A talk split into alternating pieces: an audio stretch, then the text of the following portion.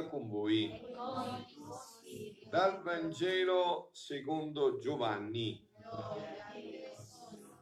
In quel tempo disse Gesù ai suoi discepoli: quando verrà il Paraclito, che io vi manderò dal Padre, lo Spirito della verità che procede dal Padre, egli darà testimonianza di me, e anche voi date testimonianza, perché siete con me fin dal principio. Vi ho detto queste cose perché non abbiate a scandalizzarvi. Vi scacceranno dalle sinagoghe, anzi viene l'ora in cui chiunque vi ucciderà crederà di rendere culto a Dio. E faranno ciò perché non hanno conosciuto né il Padre né me. Ma io vi ho detto queste cose affinché quando verrà la loro ora ve ne ricordiate, perché io ve l'ho detto. Parola del Signore. La parola del Vangelo cancelli tutti i nostri peccati. Siano lodati Gesù e Maria. Io mi vorrei fermare stasera in modo particolare su questa parola fondamentale, che è anche quello che avviene proprio in questo tempo pasquale con la Pentecoste, no? E con la Pentecoste che i discepoli, gli apostoli diventano testimoni. Questa parola testimone. Chi è il testimone? No? Il testimone non è uno che proclama solo la parola di Dio, perché a dire non ci vuole niente.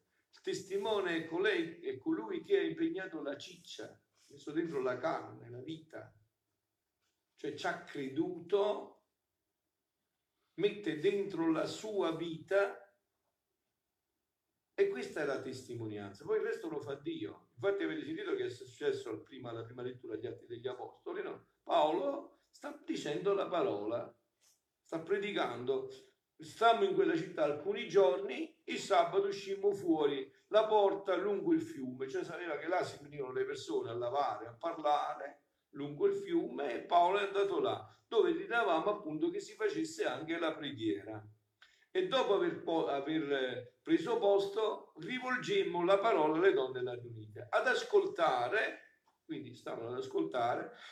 C'era anche una donna di nome Lidia, commerciante di porpora della città di Tiadira, una credente in Dio, e il Signore gli aprì il cuore per aderire alle parole di Paolo. Quindi Paolo ha parlato, ma non faceva effetto se Dio non apriva il cuore. Dio ha aperto il cuore e la parola di Paolo si è realizzata, ha raggiunto l'effetto, no? Così avviene sempre, anche stasera per voi. Io parlo e lo Spirito vi personalizza la parola. Io faccio l'omelia e lo Spirito la personalizza per ognuno di voi. Poi è chiaro che si incontra col vostro cuore, quindi dipende dal vostro cuore. O però il testimone, diciamo, dovrebbe essere colui il quale mette dentro la sua vita, se no non ha effetto la testimonianza, no? Diventa una controtestimonianza. La testimonianza richiede immediatamente l'impegno della vita, il che non significa che il testimone è uno perfetto, però fa sul serio, ci ha messo dentro la vita, e quindi la sua testimonianza coinvolge la vita. Se no non puoi testimoniare ciò in cui non credi, no? Voi sapete, per fare una pubblicità che dura pochissimi secondi, neanche un minuto, no? Si spendono miliardi. Perché? Perché quella pubblicità deve andare a colpire la mente di chi riceve il messaggio, no? Quindi la testimonianza non può passare, Dio non fa passare, se questo non è una testimonianza della vita. La testimonianza della vita entra nel cuore dell'altro, perché c'è la vita messa dentro. E bisogna mettere la vita per essere testimoni, se no non si può essere testimoni. Per esempio, io non voglio, so che è difficile essere testimoni, perciò cerco di fare l'eremita, sto per i fatti miei, venite qua voi, non è che, cioè, perché per fare testimone bisogna mettere la vita. Non è una cosa che si può fare così. Bisogna coinvolgere dentro la vita per essere testimoni di tutto questo, no? E su questo c'è una parola molto importante che avrebbe dovuto, come dire, suscitare tutto il vostro interesse in questo che ha detto Gesù. Gesù dice, quando verrà il Paraclito, ne abbiamo parlato ieri sera, Paracaleo, colui che ti sta a fianco, colui che ti sostiene, no? Abbiamo parlato ieri sera nell'omelia proprio di questo. Quando verrà il Paraclito, cioè lo Spirito Santo, che io vi manderò, che procede dal Padre, gli darà testimonianza di me, e anche voi date testimonianza, perché siete con me fin dal principio. Noi siamo con lui fin dal principio. Cioè, lui dice che chi deve essere testimone è con lui fin dal principio. Fin dal principio. Infatti sentite che cosa dice Gesù a Luisa in questo brano del 28 settembre 1935. No? Figlia mia benedetta, fammi sfogare il mio amore e ascoltami. Tu devi sapere, e anche voi adesso dovete sapere, che tu, che la creatura, è stata sempre con noi nella nostra mente divina. Ha tenuto sempre il suo posto nel seno del suo creatore e ab eterno è raffreggiato ciascun atto suo, pensiero, parola, opera e passo di nostro amore speciale. Cioè tu, sai che sta dicendo qua Gesù? Che tu eri sempre nella mente divina dall'eterno e tutti i tuoi atti, passi, parole, tutto era già timbrato, freggiato di un amore speciale di Dio. Quindi ha già fatto tutto quello, ogni tuo passo, ogni tuo atto, l'ha fatto già Dio per te. L'ha già divinizzato tutto. Ha già fatto lui tutto per te. Sei ab eterno. Che sciocchezza, che banalità, che superficialità, ma non c'è una parola. Pensare che la nostra vita è un caso, che noi possiamo fare quello che pensiamo, quello che vogliamo. Noi siamo in un progetto maestoso, stupendo, in un progetto divino meraviglioso. Guardate, noi abbiamo una pagina scritta e un numero di atti stabiliti, non possiamo farne né uno in più né uno in meno. Possiamo fare una cosa che è terribile, farli come Dio ha voluto per noi o farli come noi vogliamo al contrario di Dio. Questo solo ci ha dato di fare. Ma non possiamo fare un atto in più né un atto in meno. Chi di voi ha il potere di prolungare la vita di un secondo da quello che è stato stabilito? Possiamo fare nulla di più su tutti gli atti stabiliti, sicché, dice Gesù, in ogni atto suo vi è la catena di tanti atti nostri di amore che involge l'atto, il pensiero, eccetera, della creatura. E questo nostro amore di vita alimenta le ripetizioni di tutti gli atti di esso. E oh, com'è bella nella nostra mente divina, perché essa viene formata dal soffio continuo del nostro amore. Amore voluto, non forzato, amore non di necessità, ma piuttosto virtù generativa del nostro essere supremo, cui genera sempre e vi mette il suo amore continuo sopra delle sue opere. Virtù del nostro fiat onnipotente, che se non generasse nuove opere e non tenesse l'atto continuo di amare, si sentirebbe come soffocato le sue fiamme e paralizzato nel suo amore continuo. Ora, volendo noi uscire la creatura dal nostro seno divino, cioè la creatura era sempre dentro Dio, nella sua mente, tutti i suoi atti, Dio l'aveva già fatti per lui, aveva scritto una pagina meravigliosa e a un certo momento nella sua onniveggenza ha deciso di mettere fuori dal seno divino questa sua creatura, cioè di concepirla, di farla concepire, di chiamarla all'esistenza. Le facciamo fare, sentite, la sua piccola via nel tempo. La vita è questa, una piccola via. Che cos'è? Vi siete mai chiesti voi, anche l'altra sera, allora la Madonna Medjugorje ha detto la vostra vita è breve, c'è la vita eterna. Che cos'è la vita? Cambi pure 150 anni. Che cos'è 150 in rapporto all'eternità? Fai un po' sta proporzione quando vai a casa. 150 anni in rapporto a un'eternità. È una piccola passeggiata, è un soffio. È un attimo. Quindi, ora volendo uscire la creatura, le facciamo fare la sua piccola via nel tempo. e il nostro amore nulla lascia di assalire, investire, corteggiare i suoi atti con il nostro amore speciale. Quando senti dentro, lo senti, fai questo, non fare quello, questo non è giusto, questo è giusto. Ti ricordi quando da bambino facevi le marachelle e poi avevi paura che li scoperto, non ti dormivi bene? Che cos'era tutto questo? Chi si muove dentro? Cosa si muove dentro di noi? Quindi corteggiare tutti i suoi atti col suo amore speciale. Se ciò mancasse, mancherebbe la forza generativa, vivificatrice e motrice all'essere umano.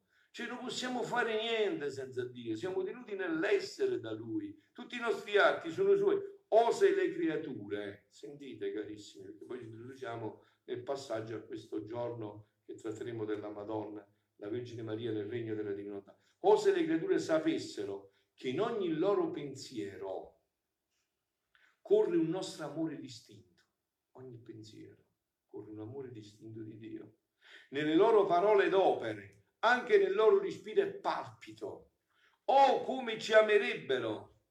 E non profanerebbero con atti indegni il nostro amore sì grande. Vedi dunque come ti ama e ti sa amare il suo Gesù? Perciò impara da me ad amarmi. Questa è la prerogativa del nostro amore. Tutto ciò che è uscito da noi, amarlo sempre, fa sorgere da dentro il nostro amore tutti gli atti della creatura. E vediamo adesso invece da dove è avvenuto il disastro, perché anche queste parole, diciamo, del Vangelo così luminose a noi possono sembrare oscure, no? Questo che Gesù ti dice: mi darete testimonianza perché anche voi siete stati con me dall'inizio, da ab eterno, no? Ab eterno siete stati con me. Dice in questo 24° giorno che trattiamo stasera della Vergine Regina nel regno della Divina Volontà: mia mamma sovrana, la tua piccola figlia sente il bisogno di venire presso le tue ginocchia per tenerti un po' di compagnia. Vedo il tuo volto velato di mestizia e qualche lacrima fuggitiva scorre dai tuoi occhi. Il dolce bambinello trema e singhiozzando piange. Mamma santa, unisco le mie pene alle tue per confortarti e per pietare il pianto del celeste bambino. Ma oh mamma, dimmi, non mi negare di svelarmi il segreto. Che c'è di funesto per il mio caro bambinello? Lezione della Madre Regina. Figlia mia carissima, il cuore della tua mamma oggi è gonfio dell'amore e del dolore, tanto che non posso trattenermi dal piangere. Tu sai la venuta dei re magi, i quali fecero rumore in Gerusalemme, domandando del nuovo re.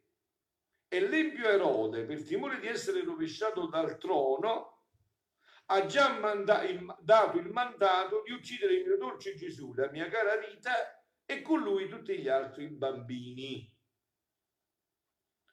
Figlia mia, che dolore! Colui che è venuto a dar la vita, vedete che fa l'umano volere. Erode rappresenta l'umana volontà incarnata nel suo potere e la paura che, permettetemi questa espressione, lo fa pure diventare scemo. Cioè, non lo fa neanche ragionare di una ragione semplice. Chi gli ha portato l'annuncio sono grandi re dell'Oriente. Come mai loro non avevano paura che questo re potesse togliergli il regno? E invece lui ha paura e non si chiede nemmeno: scusa, ma perché questi re più grandi ancora di me non hanno paura? Perché Erode era un sottorre, era un pezzettino di una tetrarca, non è che era re principale. Ma come mai non si è posto neanche questo? Vedete, eh? Quindi, figlia mia, che dolore, colui che è venuto a dare la vita a tutti, a portare nel mondo la nuova era di pace, di felicità e di grazia, me lo vogliono uccidere. Che ingratitudine, che perfidia! Ah, figlia mia, dove giunge la cecità della volontà umana? Questa cecità che è partita col primo peccato, quando Eva si è fatta rendere cieca dalla seduzione del diavolo, fino a rendersi feroce e a legare le mani allo stesso creatore. e a rendersi padrona di colui che l'aveva creata. Perciò compadiscimi, figlia mia, e cerca di quietare il pianto del dolce bambino. Egli piange per l'ingratitudine umana, che appena nato lo vogliono morto, e per salvarlo siamo costretti a fuggire. Già il caro San Giuseppe è stato avvisato dall'angelo di partire presto per terra straniera. Tu accompagnaci, figlia cara, non ci lasciare soli. E io continuerò a darti le mie lezioni sui gravi mali della volontà umana.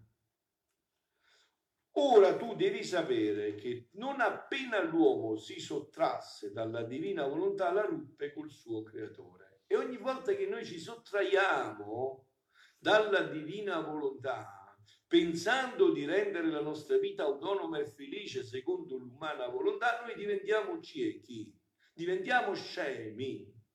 Prendiamo lucciole per lanterne, non vediamo più, anche se pensiamo di vedere molto meglio degli altri. La nostra superbia, il nostro orgoglio ci spinge a questo. Dice, tutto era stato fatto da Dio sulla terra per lui, per l'uomo. Tutto era suo e l'uomo, con non fare il volere divino, perdette tutti i diritti. Si può dire che non aveva dove mettere il passo.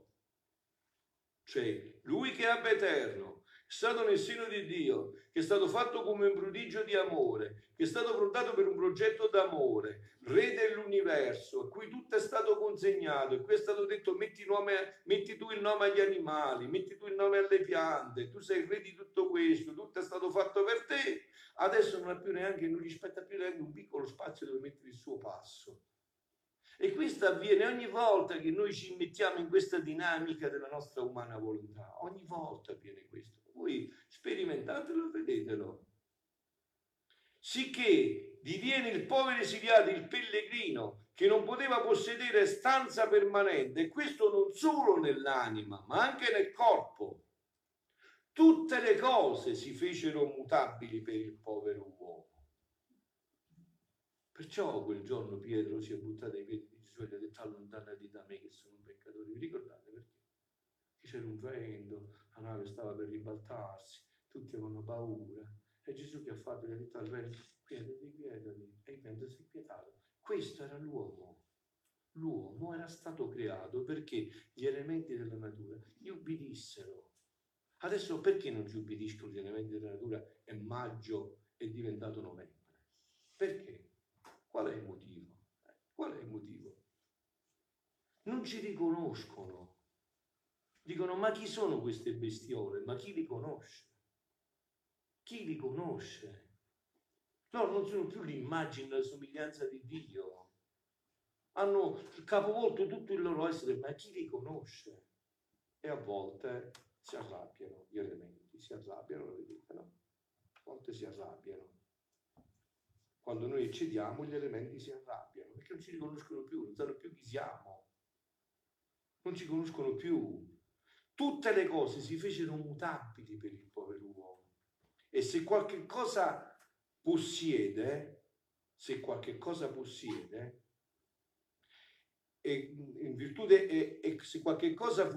possiede, fu in virtù dei meriti previsti di questo celeste bambino. Cioè, se possediamo qualcosa, è perché Dio ci ha già attribuito i meriti di Gesù per noi. Infatti, dove sta il punto? Che cosa ci chiede questa vita? Noi dovremmo vedere nel fratello non ciò che è, ma ciò che sarà. E che sarà quel fratello? Sarà Dio per partecipazione. Ecco cosa dobbiamo vedere già. Non ciò che è, ma ciò che sarà. Ciò che sarà, perché in Dio già lo è questo. Ogni uomo in Dio è già tutto questo. Quindi dice, e questo perché tutta la magnificenza della creazione fu destinata da Dio a chi? Per darla a chi? Per darla a coloro che avrebbero fatto la divina volontà e vissuti nel suo regno. Ecco, Dio ha fatto solo tutto per questo scopo, per coloro che vivevano di divina volontà e vivevano nel suo regno. Tutti gli altri, se prendono ostentatamente qualcosa, sono i veri ladroncelli del suo creatore. È una legittima, è qualcosa che Dio ci deve dare solo per tenerci nell'essere, se no precipitiamo nel nulla. ma non viviamo da figli, viviamo da servi. No? Il figlio non va a casa e dice alla mamma: mamma, per piacere mi dai un po' di pane, mi dai un po' di cioccolati, di Nutella, come si chiama? No, che fa? Va là, apre, prende il pane, taglia, prende il coso, cioè è casa sua. Non devi chiedere. Invece il servo, l'operaio, devi chiedere se viene. Per piacere posso entrare, posso prendere. Il figlio no. Quindi, e questo è, avete capito il passaggio terribile? Da figli. Cioè, il figlio non chiede, il figlio è suo. Quello che è del papà è suo, quello che è della mamma è suo. Anzi, il papà e la mamma fanno sacrifici per lasciare il più possibile al figlio. Tutti gli altri, se prendono sedatamente qualcosa, sono i veri ravincelli del loro creatore e con ragione non vogliono fare la divina volontà e vogliono i beni che ad essa appartengono. Vogliono che i beni ad essa... Ecco perché noi non possiamo comprendere questo linguaggio meraviglioso della parola di Dio, del Vangelo. Questo che Gesù ci dice: sì, siete stati con me dall'inizio, ma se non ritornate in questa vita, voi non comprendete chi siete. Che capolavoro ho fatto, che capolavoro avevo creato, chi veramente siete voi per me, come vi ho creati, che prodigio ho fatto, che capolavoro infinito ho fatto. E allora stiamo ad avvoltolarci nel labirinto delle nostre idee, dei nostri pensieri. Siamo tutti ingarbugliati nei nostri pensieri, capito? Cioè, noi che cosa facciamo? Facciamo l'inverso di quello che ha detto la parola. Dio ci ha detto, ci ha fatto a sua immagine e somiglianza. Noi invece che facciamo? Avvolti nei nostri pensieri facciamo un Dio a nostra immagine e somiglianza. Ci facciamo un Dio a nostra immagine e somiglianza. Ed è facilissimo capirlo questo. Per esempio, io ho difficoltà a perdonare, e quindi che faccio? Se sbaglio, se qualcuno sbaglia, dico: ma io non lo perdonerei, quindi Dio non lo perdonerà. Mi faccio un Dio a mia immagine e somiglianza. Ecco perché bisogna credere infinitamente di più alla parola che alla tua testa. Alla parola, non alla tua testa, alla parola.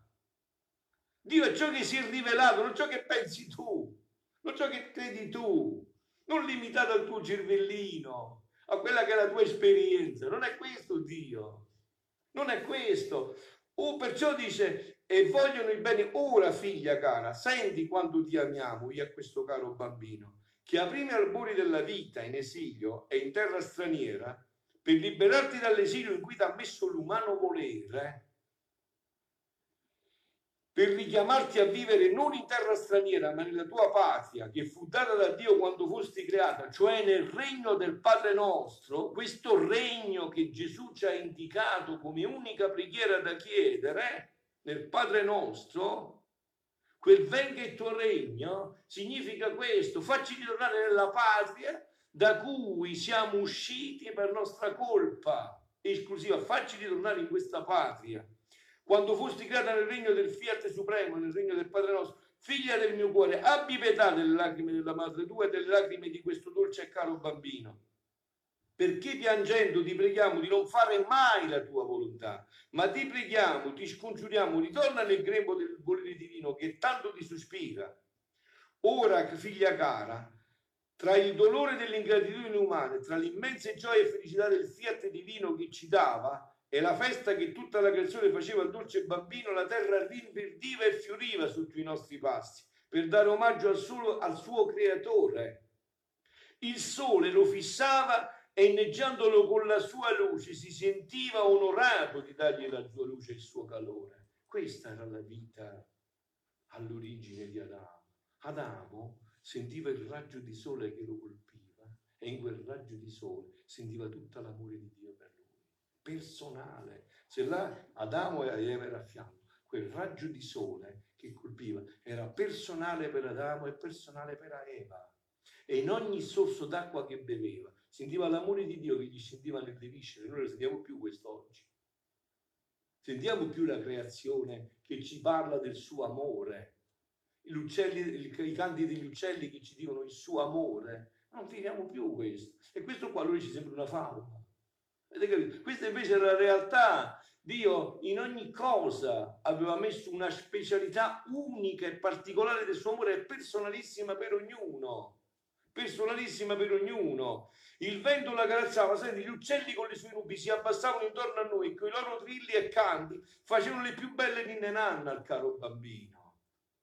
Questo qua, che è vita vissuta, reale, della divina volontà, è passata anche nella vita di alcuni santi della redenzione, che noi non percepiamo. San Francesco, che cosa faceva San Francesco? Perché gli uccelli gli andavano a portare da mangiare? Perché gli uccelli andavano là? Perché San Francesco, dice lo canta la Chiesa, era ritornato l'uomo prima del peccato originale, cioè Dio, lui, era in una sintonia unica con la creazione. In questa sintonia in cui l'uomo era stato creato, in questa intimità unica in cui l'uomo era stato creato, quindi facevano le più belle ninne nanna al caro bambino.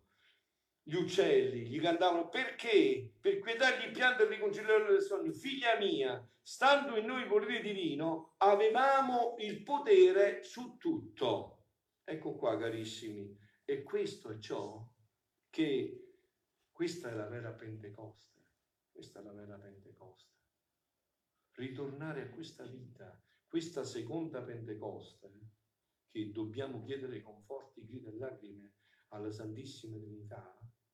Questa è la Pentecoste, che l'uomo ritorni in questo splendore, in questo. Allora ricorderemo tutto quello che Gesù ci ha detto e costituirà la nostra felicità. Siano lodati Gesù e Maria.